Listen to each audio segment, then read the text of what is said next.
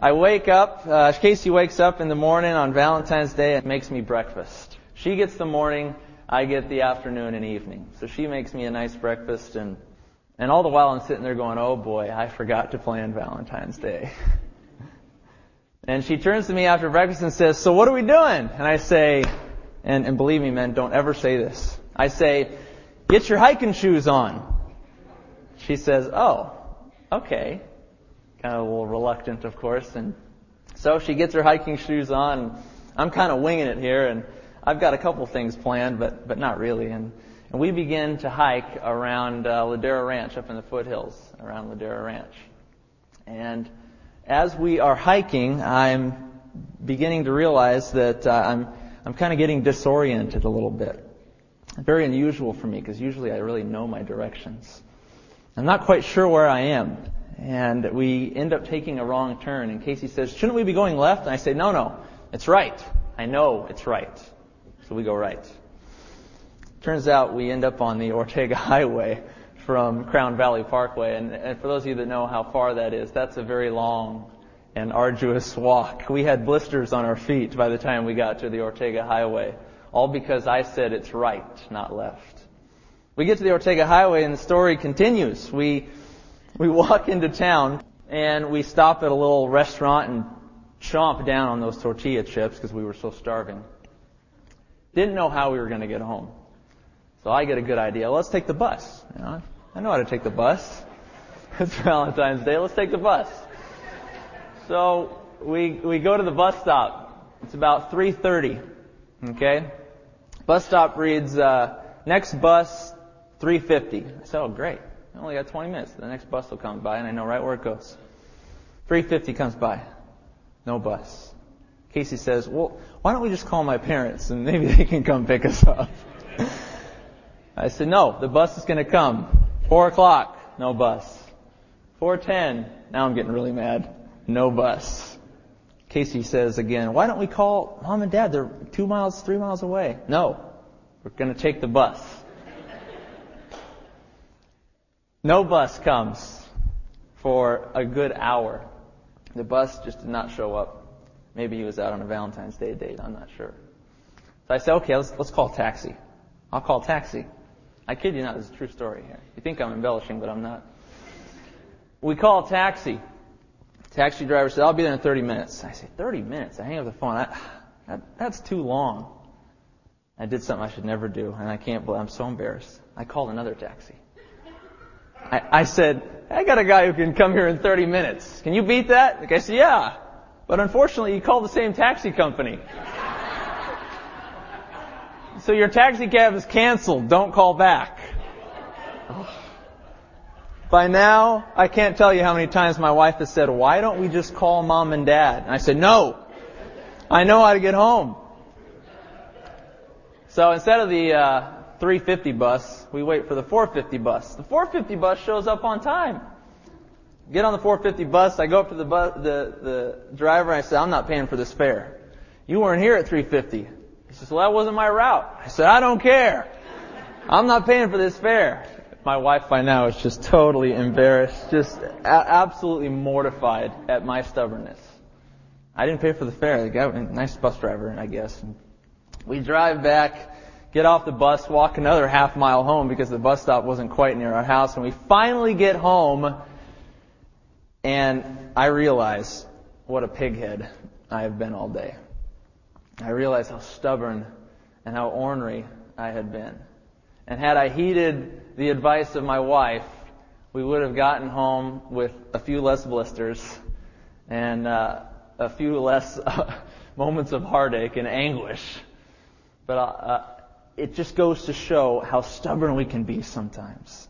Sometimes we are so set in our ways, and I am first in line for that. But some of us are, are stubborn. Some of us are ornery. We're pigheads at times. We all are. And Jesus, in the Gospels, wrote frequently about pigheads. The main group of people that were pigheads in the Bible, you may know, were the Pharisees teachers of the law, the righteous religious leaders. And Jesus was very frank with them. He was very forthright. In his teaching, he told stories about the dangers of their pig-headedness. He warned them that as they were looking within, at their own stubbornness, their own self-righteousness, their own desire to be right, he was saying, there's going to be danger, there's going to be judgment as a result of an attitude like that. It's going to include physical death. And it can even include spiritual death if you are stubborn in a certain way, Jesus says to them. This morning, we are going to look at a parable in which Jesus addresses the stubborn, the pig headed Pharisees. But they don't know he's addressing them initially. Let's take a look at Luke chapter 16, verses 19 to 31. Open your Bibles if you have them, or you can take a look at the sheet. And you'll want to get a pen out because I think there's a lot of things you're going to want to mark in this passage. Uh, as I was resonating with it throughout the week, I just became more and more engrossed and amazed at the content in this parable and some of the things that perhaps we overlook that we ought not to. Take a look in Luke 16, 19 to 31. There was a certain rich man who was clothed in purple and fine linen and fared sumptuously every day. But there was a certain beggar named Lazarus, full of sores, who was laid at his gate, desiring to be fed with the crumbs which fell from the rich man's table. Moreover, the dogs came and licked his, his sores. So it was that the beggar died and was carried by the angels to Abraham's bosom. The rich man also died and was buried. And being in torments in Hades, he lifted up his eyes and saw Abraham afar off and Lazarus in his bosom. Then he cried, Father Abraham, have mercy on me, and send Lazarus that he may dip the tip of his finger in water and cool my tongue, for I am tormented in this flame. But Abraham said, Son, remember that in your lifetime you received your good things, and likewise Lazarus evil things. But now he is comforted, and you are tormented. Besides all this, between us and you, there is a great gulf fixed, so that those who want to pass from here to you cannot, nor can those from there pass to us. Then he said, I beg you therefore, Father, that you would send him, Lazarus, to my father's house. For I have five brothers, that he may testify to them, lest they also come to this place of torment. Abraham said to him, They have Moses and the prophets. Let them hear them. And he said, No, no, Father Abraham. But if one goes to them from the dead, they will repent. But he said to him, If they do not hear Moses and the prophets, neither will they be persuaded, though one rise from the dead. Let's pray. Father God, open our eyes as we study your word. Help us to comprehend the richness of Jesus' words in this section of Scripture. Guide our, guide our minds, Holy Spirit. May we have discerning eyes to be able to interpret your word and apply it to our lives. In your Son's name, amen. Couple words about parables. We're looking at a parable. Uh, parables over the centuries have been interpreted very, very differently. Many of you are familiar with a man by the name of Augustine, who was a church father. When he approached Jesus' parables, he would say that, oh, they're completely allegorical, was the word he would use. In other words, every component of the story implied some hidden meaning in another way or another fashion. If you, if you want to take the time and research this, take a look at Augustine's interpretation of the parable of the Good Samaritan he equates these weird ideas all over the place. That, that, that one of the men is Satan and that, uh, that Jerusalem means something else and Jericho means this and, and he goes into all this allegory as he interprets the parables. And years have gone by in, in interpretation of the Word of God and I believe that there has been a, a better interpretation of parables as of late, as a matter of fact. I think that interpreters have gotten much more wise as to what Jesus was trying to do with the parable. A parable is not an allegory. Let that be very clear. It is not an allegory. There are components which can be allegorical at times in a parable. But more often than not, a parable is much like a joke. When we say a joke, why is a joke funny? Because we immediately get the joke. We immediately understand the humor in the joke. When I say that, and, I, and I'll, I'll use a, a blonde joke only because my wife lets me use blonde jokes. When I say that there were two blondes and, and one turned to the other and said, which is closer, Florida or the moon? And the other blonde says, duh, you can't really see Florida, can you? Everybody knows that's funny. Why? Because you immediately knew the, humor in that joke. You immediately understood, oh my goodness, I can't believe she would say something like that. In the same way, a parable as Jesus spoke in parables, in stories, in the first century, they knew what he was talking about. Sometimes we get the perception that, that they did not understand Jesus. And at times they didn't. At times he had to explain it a little bit further. But more often than not, the parables were given because they were simple. Because they were understandable. In the sense that they grasped the concept. They understood the concept. But whether or not they applied the concept was what Jesus was saying they would not do. Take a look in Matthew chapter 13, verses 13 to 15. Jesus says this in Matthew 13 regarding parables. He says, Therefore I speak to them in parables, because seeing they do not see, and hearing they do not hear, nor do they understand. And in them the prophecy of Isaiah is fulfilled, which says, Hearing, notice this, hearing you will hear, and shall not understand. And seeing you will see, but not perceive. The, arts, the hearts of this people have grown dull, their ears are hard of hearing, and their eyes have closed, lest they should see with their eyes, hear with their ears, lest they should understand with their hearts, and turn that I should heal them. It wasn't that they weren't understanding these parables. More often than not, they did understand it. Even the Pharisees. You say, how can that be? Well, the lawyer when asked, uh, when, when discussing the parable of the Good Samaritan, you read about the Good Samaritan in Luke chapter 10, understood completely what Jesus was saying.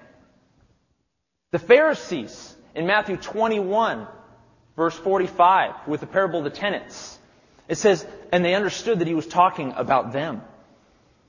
The, the parables were understandable to the first century. They got it. They just didn't all apply it. Pharisees got it all the time. That's why they wanted to kill him after he told parables. And maybe that's a misconception that we have about parables, so I wanted to make sure we understand and correct that misconception. More often than not, the parable itself is the message. They understand the story. Now, in this parable, how are we to approach this parable of the rich man and Lazarus? There is a, a section of scripture just, uh, just preceding this that I wanted to take note of. Jesus has been talking about money. He's been talking about their use of money. He's talked about the prodigal son. He's talked about the unjust steward, some of these parables prior to this. And then he says in Luke 16, verse 14 and 15, Now the Pharisees, who were lovers of money, also heard all these things, and they derided him. Once again, they heard the parables, and they hated him for it. But you're not going to hate him for it if you don't understand the parable. They hated him for it. And he said to them, You are those who justify yourselves before men. But God knows your hearts. For what is highly esteemed among men is an abomination in the sight of God. Keep that in mind as we read the parable of the rich man and Lazarus, because that is the context. He's saying, You esteem yourselves, you stubborn, pig headed Pharisees. You esteem yourselves, but God doesn't esteem that. Let's get to our text. Take a look at Luke 16 again, starting in verse 19. And we're going to take this bit by bit, section by section, and try to pick apart the meaning of this parable. And again, let me reiterate. This parable was understandable to them. They understood it. The Pharisees understood this parable. And you'll see why in just a moment. But we, 2,000 years removed, we've got to go back and really pick it apart because we're missing some culture here. We're missing some context. And you and I need to be a little bit more uh, paying attention to the details as we try to interpret what he was saying to them. Luke 16 verse 19. There was a certain rich man who was clothed in purple and fine linen and fared sumptuously every day. Certain rich man. A certain rich man. Okay, anonymous, right? Who knows? Uh, he could be any rich man. Jesus doesn't name him. Then he says there's a beggar named Lazarus in the next verse. We'll get to that in just a second. In- interesting to note, he, he doesn't name the rich man, but he does name Lazarus, the beggar. Keep that in mind as we continue to look here. What, who is this rich man? Well, there's some description about this rich man, Jesus says. Certain rich man, clothed in purple, indication of royalty, really, of riches, a person who ha- was extremely wealthy, and perhaps of a royal line. Wearing purple in that day was, was very rare and very coveted by the people. Clothed in purple and fine linen, indicating his social status here. This man is, whoever he is, he's high up and fared sumptuously every day. He ate well, he lived well, he partied well. This man was affluent. He was affluent in that culture. Also uh, of note in this first verse is that there's um, on the back of your outline here, got some themes here. I'm not going to go through it bit by bit, but there's components of it which we will see. I just wanted to put that on there for your notes. There's no mention of his ethnicity yet. And that is significant. Jesus doesn't identify what kind of man this is. He just says he's a rich man. Could be a Jew, could be a Gentile, could be a Greek, could be a Roman. Who knows who this man is? You say, why is that important? Well, hold on. We're going to get to why that's important. But notice there is no mention of ethnicity in verse 19. Actually, 19 through 23. There's no mention. We don't know who this guy is. What kind of person is he? What background does he have? Verse 20. But there was a certain beggar named Lazarus. He identifies the beggar. Full of sores, who was laid at his gate, the rich man's gate, desiring to be fed with the crumbs which fell from the rich man's table. Moreover, the dogs came and licked his sores. A beggar. Sores laid at the gate. He was laid on the outskirts of the man's property, sitting with dogs licking his wounds. What a picture Jesus is painting here. What a contrast. The rich man eating, drinking, making merry, partying. The beggar sitting at the side of his complex, outside the outer gate, holding out his hand to all that walk by. And all he gets is the dogs to pay attention to him. What a contrast in social status. Interestingly enough, Lazarus' name means God helps. God helps. Maybe, uh, maybe a precipitation of what is to come. Jesus names him Lazarus. Well, why would he? Why not pick another name? Why not pick John? Beggar John. Well, I don't know. But it seems to me that Jesus was demonstrating that God was going to do something with this Lazarus. He was going to help him because that's what his name meant. Oftentimes we ask, is this the same Lazarus as the Lazarus that Jesus raises about, I don't know, six months later or so in his ministry? I would venture to say no. Um, I, I can't prove that. But again, a parable is a parable. It's a story. Jesus is not allegorizing here. He's not showing all this hidden meaning all over the place. He's just telling him a story. And Lazarus was a very common name. So to equate this Lazarus with the, with the future Lazarus is a bit premature. It can be done, and some commentators will do that, and you may share that view. But I'm telling you, it's, it's not evident. That much is, is for sure. This is just a, na- a man named Lazarus, for all we know. At this point, Again, let me reiterate. The Pharisees do not know what ethnicity this man is. Actually, though, they're starting to deduce what ethnicity he is. And how are they doing that? Well, in verse in verses 19 to 21, it's indicating that the rich man's eating and the beggar's begging, and rich man doesn't do anything about it. Rich man doesn't do anything about it. The beggar just keeps on begging, and the rich man just keeps on eating. So the Pharisees now are listening to Jesus. They're hearing him tell this story and they're thinking, oh, what a terrible rich man. We might think that they're identifying with rich men. That's not the case. The Pharisees are not identifying with the rich man in the story. Yes, the Pharisees are wealthy. But the Pharisees were do gooders, and let us keep that in mind. They kept the letter of the law. The Pharisees would have seen Lazarus and would have gone down to him and given him crumbs, or at least some food, okay? And they would have, but they would have done it by saying, hey everybody, look around, look around, everybody gather. Here's some bread. Watch me. Here I go. Here's a nice piece of meat. They would have done it ostentatiously. They would have had a big show about it. Brought the whole crowd around and say, look what I just did. I, I fed the beggar. Did what the law told me to. I was a good Jew. The Pharisees are distasteful of the rich man at this point in the story. And we may, we may have assumed otherwise, but that is not the case. The Pharisees are listening to Jesus and they're going, oh, boy, what a terrible rich man. Must not be a good Jew. Must be a Gentile on your sheet there. The Pharisees assumed the man to be a Gentile at this point in the story.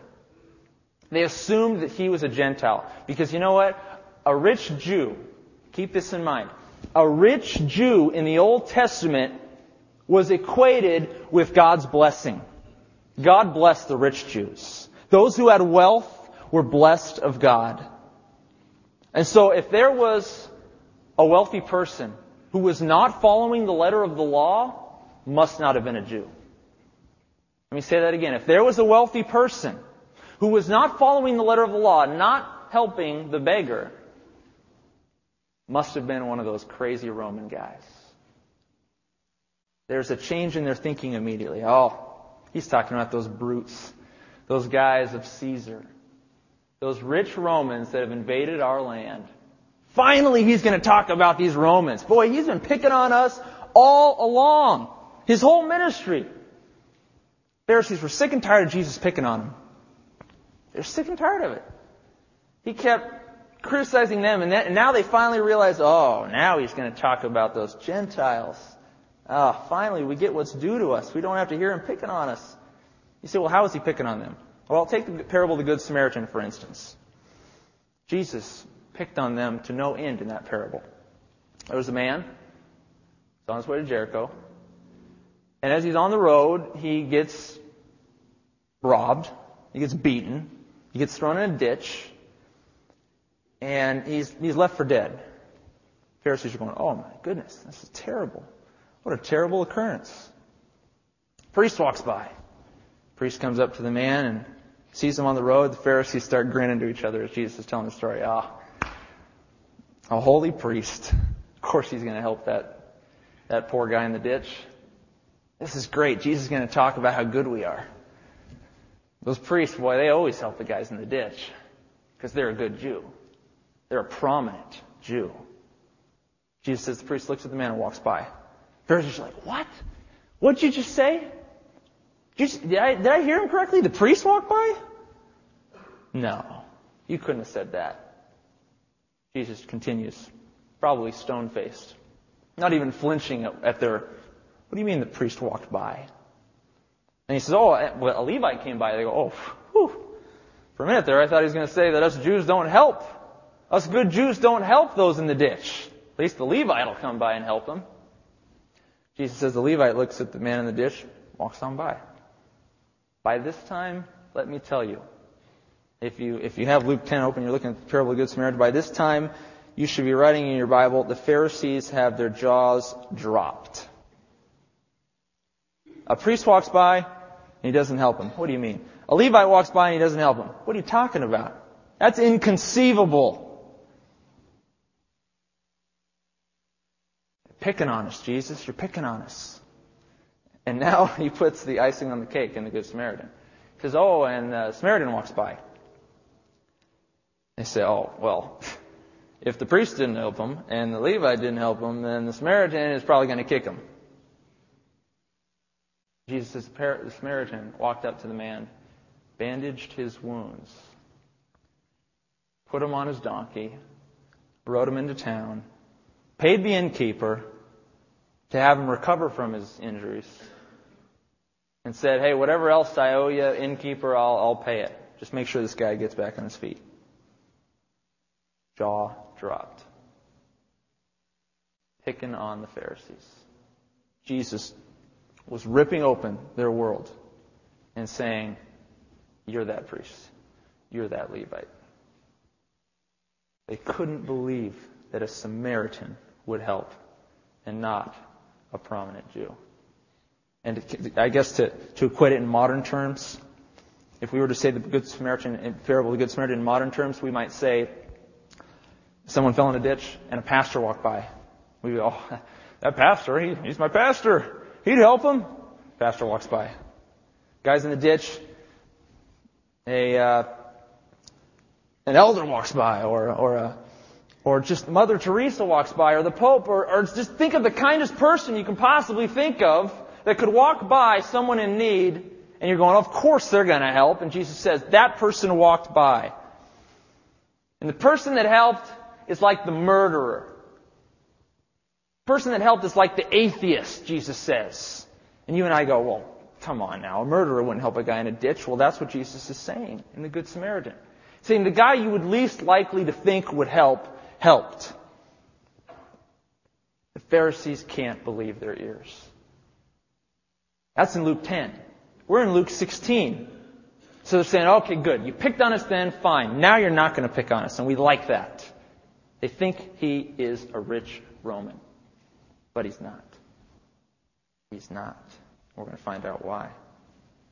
Take a look at verse 22. So it was that the beggar died and was carried by the angels to Abraham's bosom. The rich man also died and was buried. And being in torments in Hades, he lifted up his eyes and saw Abraham afar off and Lazarus in his bosom. So now we have the two men dying. The rich man dying, going into the ground, it says he's buried. Lazarus dying and again, a contrast, he's taken by angels up into Abraham's bosom. Okay? Um, Abraham's bosom, by the way, we, we we need to address that briefly. Paradise, uh, no other way to describe it, just the, the intermediate state prior to the final judgment. Lazarus was redeemed, evidently, the story. And he was taken to paradise. He was taken to uh, the, the waiting ground before the final judgment in which he'll receive his rewards. But he was a redeemed soul. He was a believer. And he went to paradise. And Abraham's bosom is just an expression for that. Literally, that he was in Abraham's bosom, in a sense, actually. That he was, Abraham was, was holding the man, welcoming him, perhaps, into the kingdom, into paradise. And the rich man, though, has said he's put in the ground, basically. He just, he's just buried. Then it says, and being in torment. So now we go, oh, wow, he's in torment. And by the way, Pharisees are not surprised by this. That brute Roman, that Caesar boy, that rich, wealthy guy who didn't help the beggar like I would have. Yeah, that's right. He's in Hades. We got him now. Jesus is right on our side now. He's in Hades. Being in torment in Hades, he lifted up his eyes and saw Abraham afar off and Lazarus in his bosom. Pharisees are smiling. What a good story. This is a great story. I love it when the bad guys go to hell.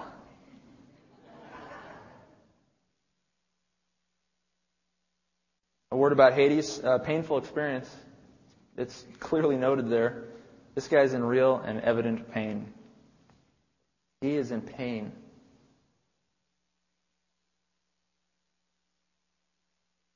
Here we come to verse 24. Now, this is one of the most fascinating verses in all of Scripture to me because it is where the eyes of the Pharisees are just opened beyond their belief. Verse 24. Then he, the rich man, that crazy Roman brute, said, Father Abraham, wait, wait, is that right? Father Abraham? What does your Bible say there? Father, okay, wait. That can't be right, right? Might be a typo there. Hold on, let me get that. Let's see. Then he cried, Father. Let's see. Father. Wait a minute. Father Abraham. Does it say Father in your Bible? It says Father in my Bible too. That's kind of weird, huh? Why is that weird? Father Abraham. All of a sudden, this rich man is saying what? I'm a Jew. I'm a rich Jew. I'm not a Roman. Then he cried and said, Father Abraham. Pharisee said, wait, hello, wait, say that, say that again. Huh? Then he cried and said, Father Abraham, have mercy on me and send Lazarus that he may dip the tip of his finger in water and cool my tongue, for I am tormented in this flame. Father Abraham. Pharisees are like, I, I obviously did not hear that right, so uh, I'll, I'll just keep listening, I guess. Jesus must have made a mistake. But Jesus makes no mistake here. We see Father Abraham, sometimes we'll just gloss over it. Underline that in your Bible. All of a sudden, a shift in mind has occurred in the story. These Pharisees cannot believe it. This rich man is a Jew. He's rich, which means he's blessed, according to their tradition. And he goes to Hades. Inconceivable to them. Inconceivable. Father. Come again? Uh, you mean the, the, the, Jewish patriarch father, right, Jesus? Yeah, that's the one. Uh, Jesus, isn't he Roman? No, he's Jewish. Father Abraham. He can't be, he can't be Jewish. Oh, no, no, wait, wait, wait, wait a minute. He can't be Jewish. Now that it's really starting to resonate. He can't be Jewish, Jesus, because a rich Jew is a good Jew. A rich Jew is, is a blessed Jew. I'm telling you, Jesus, I know Moses and the prophets and what they say, and they tell me that a rich Jew is a good Jew. And a good Jew goes to heaven, Jesus. And you just said that this rich Jew went to hell. That's not right. Jesus said, alright, let me keep the story going. Look what Abraham says. Son. He addresses the rich man as son. Why would they, why would he call out Father Abraham, by the way? Now we, now we know he's a Jew.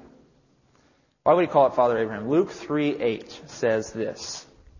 It says that, therefore bearing fruits worthy of repentance, and do, therefore bear fruits worthy of repentance, Jesus says, and do not begin to say to yourselves, we have Abraham as our father. For I say to you that Jesus is able to raise up children to Abraham from these stones. It was a common phrase of the day. When people would address Abraham as father, they were basically saying, I'm, uh, I'm in good graces with God. I've got the physical lineage with Abraham. I'm a son of Abraham. That means I get into heaven. Blank check. Jesus says, uh uh-uh. uh That doesn't give you a blank check. Don't call Abraham father and assume you'll go to heaven. Don't call Abraham father and assume I'm going to let you in. He said, I'd just assume make stones Abraham's sons.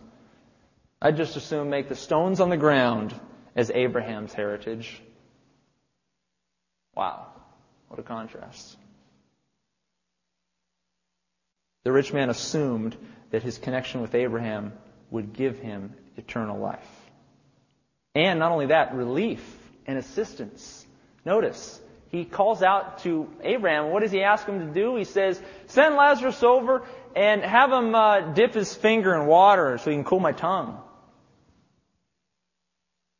Think about the magnitude of that for a minute now. Send the guy who I overlooked my whole life. Yeah, the beggar. Yeah, the guy outside my gate who I didn't pay attention to. Send him over. Send that servant guy over and cool my tongue. If I'm a son of you, Abraham. Doesn't that warrant relief? Doesn't that warrant assistance? Jesus says, uh uh-uh. uh This man's not going to get that. By the way, that, that dip the finger of the tip of his finger in water, and cool my tongue. That's kind of a, a that phrase has a lot more weight to it. it. It really means let me be completely and utterly quenched, uh, have my thirst quenched. I want to be quenched. I am thirsty. It's, it's an idiom. It's, it's an expression. And it actually means that he, he is just dying of thirst and he wants a big glass of water. Again, we're seeing the torment in Hades, a painful experience. Isn't it also interesting that that uh, that this rich man isn't comforted by being in hell? Oftentimes, I, I know that in the world's day, you know, when we, we think we we hear people say about hell, well, I got a lot of friends going there. I got a lot of buddies of mine who are going to be in hell. So you know what? I I don't really care about my eternal destination because at least I'll be with my buddies. And uh, that that conception, I've heard people say that. I've got family members that say that. And I'm thinking to myself, are you even understanding what you are saying? Hell is pain. Hell is torment. And how do I know that? The rich man says, okay, fine. If, if you're not gonna quench my thirst, then go to my brothers. We're gonna see that in just a minute. He says, go to my brothers. Tell them not to come here. I don't want them to come here. Hell is not a place where people are going to enjoy being. Nor are they going to want their friends there. They're going to want everybody they know to get as far away as possible. Lazarus, uh, excuse me, Abraham denies his request for the quenching of his thirst. Verse 25, Son, remember that in your lifetime you received your good things Likewise, Lazarus evil things, but now he is comforted, and you are tormented. And besides all this, between us and you, there's a great gulf fixed, so that those who want to pass from here to you cannot, nor can those from there pass to us. In the physical, rich man was blessed, beggar was spat on, really. In the spiritual, there's a Great contrast. Rich man is in torment. The lowly is exalted in heaven. There's a turn of events here. It's not due, by the way, just keep this in mind, it's not due to the fact that the rich man didn't help Lazarus. And I want to make that clear. He is not in Hades because he did not help Lazarus. We're going to see later on why he's in Hades. And Lazarus is not in heaven because he was just humble. We're going to see why a little bit later. There's a great gulf fixed. There's eternal separation between the place of the redeemed and the unredeemed. And some would speculate too. They say, well, see in this parable, Neil, there's a, there's, they can communicate across the way, right? There's, there's Hades and there's paradise and, or Abraham's bosom and they're able to talk and interact with one another. And that's true. The parable does specify that. But again, it's a story and it's meant to communicate a message, not doctrine. And uh, it, it, we, we, derive doctrine from it, but it itself is not mes- intended to communicate doctrine. And so I would say that I would look elsewhere in Scripture to warrant the view that we will be able to see Hades while we're in paradise. I don't believe that's true. I don't think Scripture warrants that. I think this is intended to, to just prove a point. Jesus is simply saying that the man was seeing paradise, so to speak, and, and he wanted relief, but he couldn't get relief because there's eternal separation in the afterlife. So keep that in mind. We're not to assume, by, based on this teaching, that we will be able to see those in Hades. You'd have to look elsewhere in Scripture to warrant that. Verse 27, we're, we're, we're getting now to some more of the meat of the passage. Then he said, the rich man, then he said, I beg you therefore, Father, that you would send him, Lazarus, to my father's house. Again, he calls Abraham father. By now the Jews are like, I just can't believe this guy's a Jew. I can't believe it. I beg you, Father, send him to my father's house, for I have five brothers, that he may testify to them, lest they also come to this place of torment. Doesn't want him to be there. I beg you. There's desperation setting in. I beg you. You denied my first request, Abraham. I am your son. I am a Jew. And you denied my request. And now I'm beseeching you. Now I'm begging you. Give me this request. Send Lazarus. Send the guy I overlooked. Remember him? The, the, the, Jew, the rich Jew still doesn't understand the hypocrisy of this. He's asking Lazarus, the man he ignored for his lifetime, his physical lifetime. Send Lazarus to my brothers. That's the least he can do. Jesus is here communicating that this man, he just doesn't get it. He just doesn't get it. Lazarus isn't going to go to your brothers. He can't go to your brothers. When this life is over and we are in the afterlife, there's, there's no turning back. There's no ability for us to return and warn those who are our family, our friends. It's only in this lifetime that we have that chance. The rich man was utterly um, concerned for his brothers. He didn't want them to be there. And it reminds me of what Paul said in Romans chapter 9, verse 2 and 3. Paul said, My heart is filled with bitter, bitter sorrow and unending grief for my people, my Jewish brothers and sisters. I would be willing to be forever cursed, cut off from Christ, if that would save them. There's a parable that really illustrates that, I think. Paul's anguish over the, the Jewish people in Romans 9, 2 and 3. He, he says, I, God, I wish I were accursed if only they could be saved. Maybe you can identify with that, with a, a family member, someone that you hold so dear as Paul held his Jewish brethren dear. And you wish to God that they would be saved.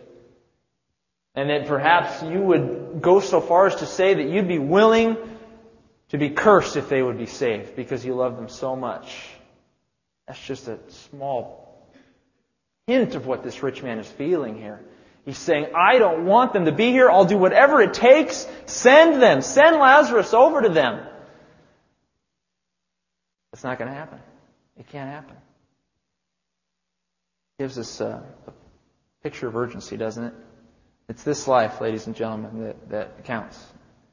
There's nothing else after this. Those you love and that are not saved, that you do not know is saved, there is no greater time than right now to give them a call, to write them a letter, to meet with them, sit down with them, and discuss with them your, your grave concern for them. But do it with gentleness and respect. 29, verse 29, Abraham said to him, They have Moses and the prophets. No rich man, Jewish rich man. I'm not going to send Lazarus. He can't go anyway. But besides, there is a sufficiency that your brothers have that you are not aware of. There is a sufficient message that is available to them that you do not understand. And that is the message of Moses and the prophets. What does he mean by that? Abraham's referring to the testimony in the Old Testament scriptures. They've already been given a chance according to the teachings of Moses and the teachings of the, of the, prophets in the Old Testament. They've been given a chance to turn to God in faith, the God of Israel, in faith, and turn in faith to the hope of the coming Messiah, which is mentioned all throughout the message of, of Isaiah in particular, and in many, many other scriptures in the Old Testament. There are hundreds of scriptures which attest to the coming Messiah, Jesus Christ. And Abraham is saying they have those, and that those are sufficient. That's enough. Take a look at the, the word here in verse 29. They have Moses and the prophets, let them hear them. The Greek word there, the verb is akuo, which means to hear, but it has much more of, of the idea of obedience. In other words, to hear and obey, to take heed, to listen and to apply, which is precisely what the Pharisees didn't do in the parables, is what, I started this message with. They heard, but didn't akuo, didn't heed. They heard, but didn't heed. Jesus, uh, Abraham is saying, let them hear Moses and the prophets. Let them take heed to what they are saying. Let them take heed to what they are saying. And look what his response is. Look what the rich man's response is. No. No. He said, No, Father Abraham. No. Start with no. No. Well, what does that mean? No, they're not sufficient? Maybe. No, they're wrong? No, he's, he's a Jew. He wouldn't think that. He wouldn't call Moses and the prophets wrong. So he must be saying, no, that's not enough. No, that's not enough. Uh-uh. I heard that. The rich man says, I heard that. I heard Moses. I heard the prophets. And I'm in Hades. Abraham says, ah, you didn't, you heard, but you didn't akuo. You didn't heed. Man saying, I, am telling you, I heard this. I heard this message. I heard Moses and the prophets, and I am here to tell you that that message is not sufficient because I am in Hades. Abraham says, well, then that means you didn't understand the message. No, that won't work. What we can infer from this is that this rich man did not hear the true message of Moses and the prophets. And not only that, keep, take note of this. Not only that, he knew his brothers heard the message as he did. He knew his brothers heard the same message. And because of that, he knew where they were going to go. To Hades, to hell. No. Uh-uh, Abraham, that's not enough. So here's what I want you to do. Because I know that's not enough because I'm in hell. Uh, let's, uh, I got an idea. Send the guy, See, yeah, send the beggar, the guy I didn't pay attention to, but send him back from the dead now. That's a good idea. And then that, along with Moses and the prophets, which I guess I didn't understand, will be sufficient for them not to go here, Hades. Yeah, that's my plan. That's enough. What's he asking for? He's asking for a sign. He's asking for a miraculous intervention. He's asking for a wonder because the testimony of the Word of God wasn't sufficient, obviously. He's asking for a miracle. You ever done that?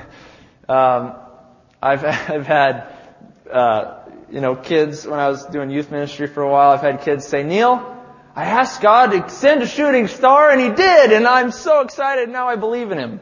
I'm thinking, great. And what if you asked Buddha to send a shooting star and it happened? They would have been like, uh, well, I wouldn't believe in that. Okay, why? I don't know. But God sent a shooting star through the sky. Or God gave me a winning lottery ticket, so now I'm going to believe in Him. God mowed my lawn for me. Didn't have to mow it this week. What do you know? I'm going to believe in Him now. I got an A on the test. I prayed for an A and I got an A. Now I can believe in God. Oh, this is so futile. I can't believe Abraham continues to converse with this man at this point. And uh, what is this reminding us of? In 1 Corinthians chapter 1, I don't think I wrote it up on the board, but 1 Corinthians 1, Paul says the Jews request a sign and the Greeks seek after wisdom. And he's implying that what more do you need than the Word of God? You don't need a miracle to believe. You don't. You don't need a miracle in your life to believe that Jesus is the Christ, the Son of the living God. Here's the miracle. It's the Word of God. It's all in here. In fact, you can just take the Old Testament and it'd be sufficient according to Abraham. It's all in here. This is sufficient. It doesn't take a miracle. Jews request a sign. The Greeks seek after wisdom, but we preach Christ crucified. We preach the truth. Here's the truth of the matter. Here's what happened. Christ crucified. To the Jews, a stumbling block. To the Greeks, foolishness but to those who are called, both Jews and Greeks, Christ, the power of God and the wisdom of God. We get the message, those who are redeemed. We don't need to request a miraculous sign in our lifetime to believe in God. Not only that, the, the, the, the thought of Lazarus coming from the dead is, is a type of what is to come. There's a couple resurrections coming up, right? The resurrection of Lazarus, which in my opinion is a different man, and also the resurrection of Jesus.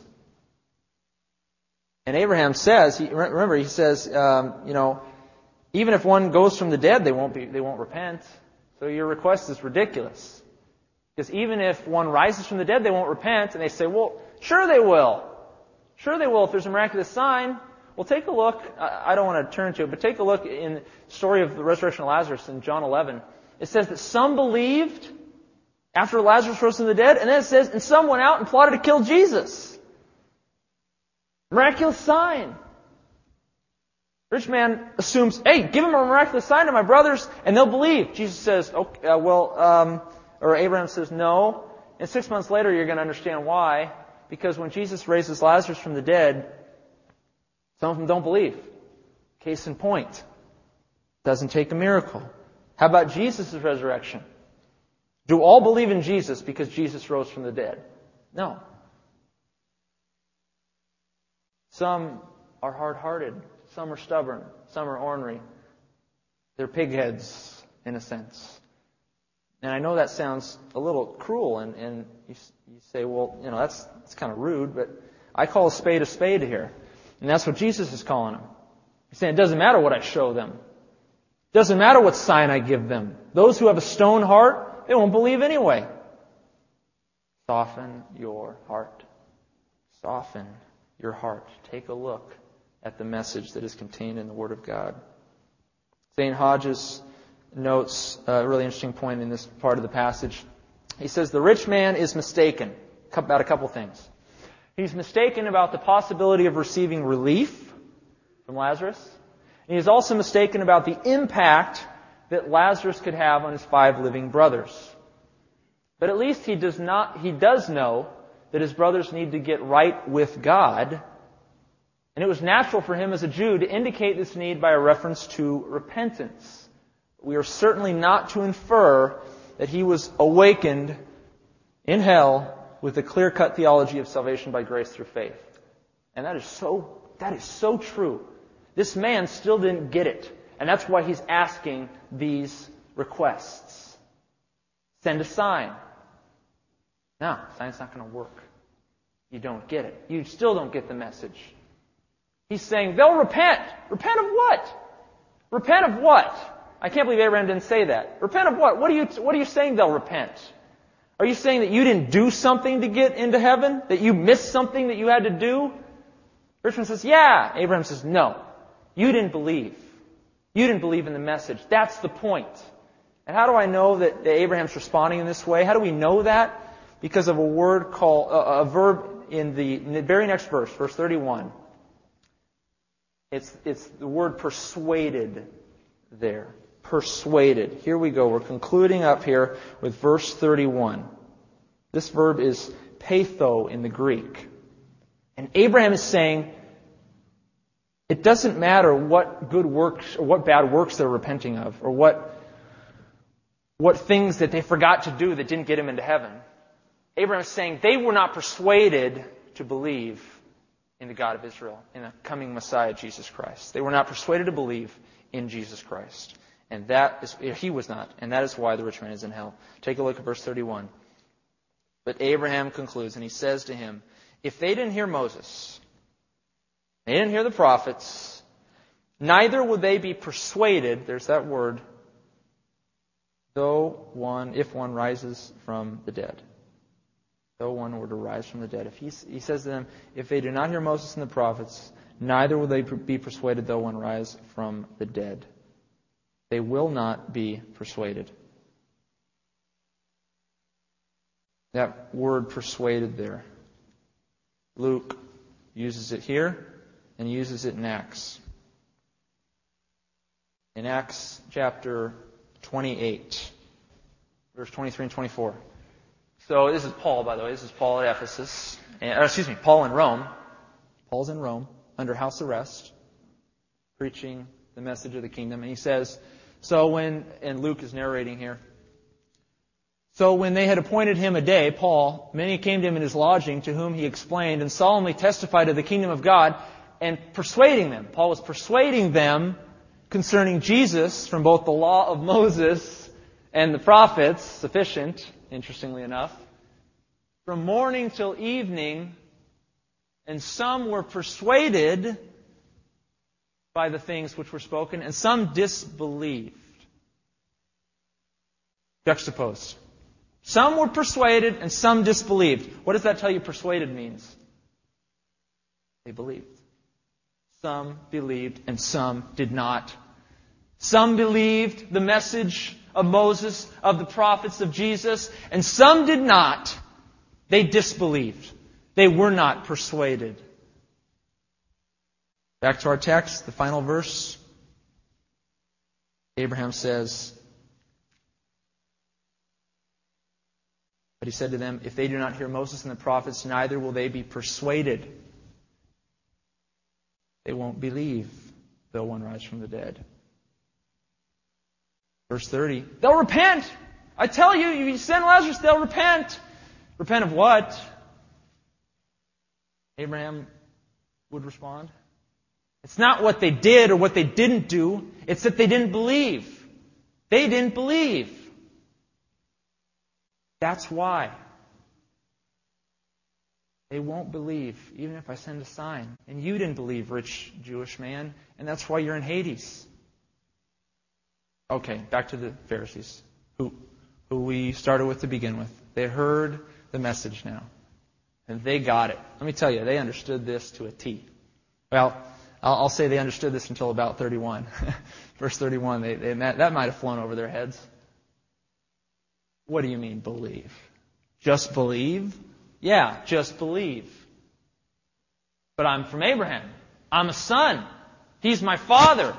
Doesn't get into heaven. Uh, I'm, a, I'm a rich Jew. Remember, I'm a blessed Jew. Doesn't get into heaven. Here's a rich Jew who didn't do anything and went to hell. Uh, but, um, well, okay, I've got no other claims to heaven now. They, they're out of claims. And Jesus says, persuaded. You need to be persuaded to believe. You need to get rid of your pigheadedness, your orneriness, your stubbornness, your stony heart, and you need to be persuaded to believe in the message. And what is that message? How do we become rich toward God? How do we enter heaven? It's by believing in the Lord Jesus Christ for eternal life. That's all it takes. That's all it takes. You believe, you're saved. It's not a prayer. It's not a work. Not something you do or don't do. You get to heaven by believing that Jesus Christ is the Son of God, the Messiah, the one who is able to redeem your souls from death, give you eternal life. How do we apply this message the, as we close? A couple things. And I don't want to overlook the physical, because this is a point, is a sub point but it is a point of the parable. And the first application is this. Um, our resources are to be used to benefit others in need. Don't miss that point. Jesus was very clear. Keep, keep the law. Keep the law. Keep what, keep what God wants you to do. Our resources are to be used to benefit others in need. I will admit that that is not a main point, but that is a sub point. We need to keep that in mind. Help those in need. Don't overlook that um, the rich man was not sent to Hades because he overlooked it, but he was disproved because he overlooked Lazarus. He was looked upon with shame by God. Pay attention to those in need. Pay attention to those who need your help. Whatever resources you might have money, time, skills. Secondly, our faith is not predicated. That word predicated means it's not contingent upon signs and wonders alone, but on the true testimony of the Word of God. That's a key point. Let me tell you right now. That's a point of the parable. Our faith is not predicated on signs and wonders, but on the Word of God. And finally, no amount of goodness, of charity, of self sacrifice can warrant entrance into heaven. It is only by grace, through faith in Christ, that we are saved. That's it. That's it. The Pharisees heard that. But they didn't heed that. They understood the story, but they couldn't fathom that it could be true of them. Don't let it be true of you. Soften your hearts. If you do not know Jesus Christ, if you do not believe in Him, I, I exhort you to search the Scriptures yourselves and at least give it a shot. Take a look at what it has to say about the Lord Jesus Christ. Let's pray.